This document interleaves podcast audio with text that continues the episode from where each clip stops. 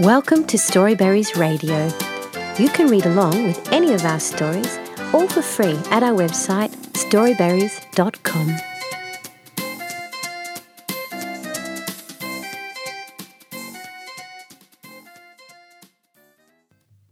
The Real Halloween by Dorothy Shipman. I've heard it said that Halloween is when all black cats yowl, and ghosts glide past all dressed in white, and witches prowl and howl. But I know better. It's the night when harmless tricks are done, and when, with jack o' lanterns bright, we children can have fun. Bobbing for apples plays its part, and fortune telling too. There are just countless pleasant things on Halloween to do.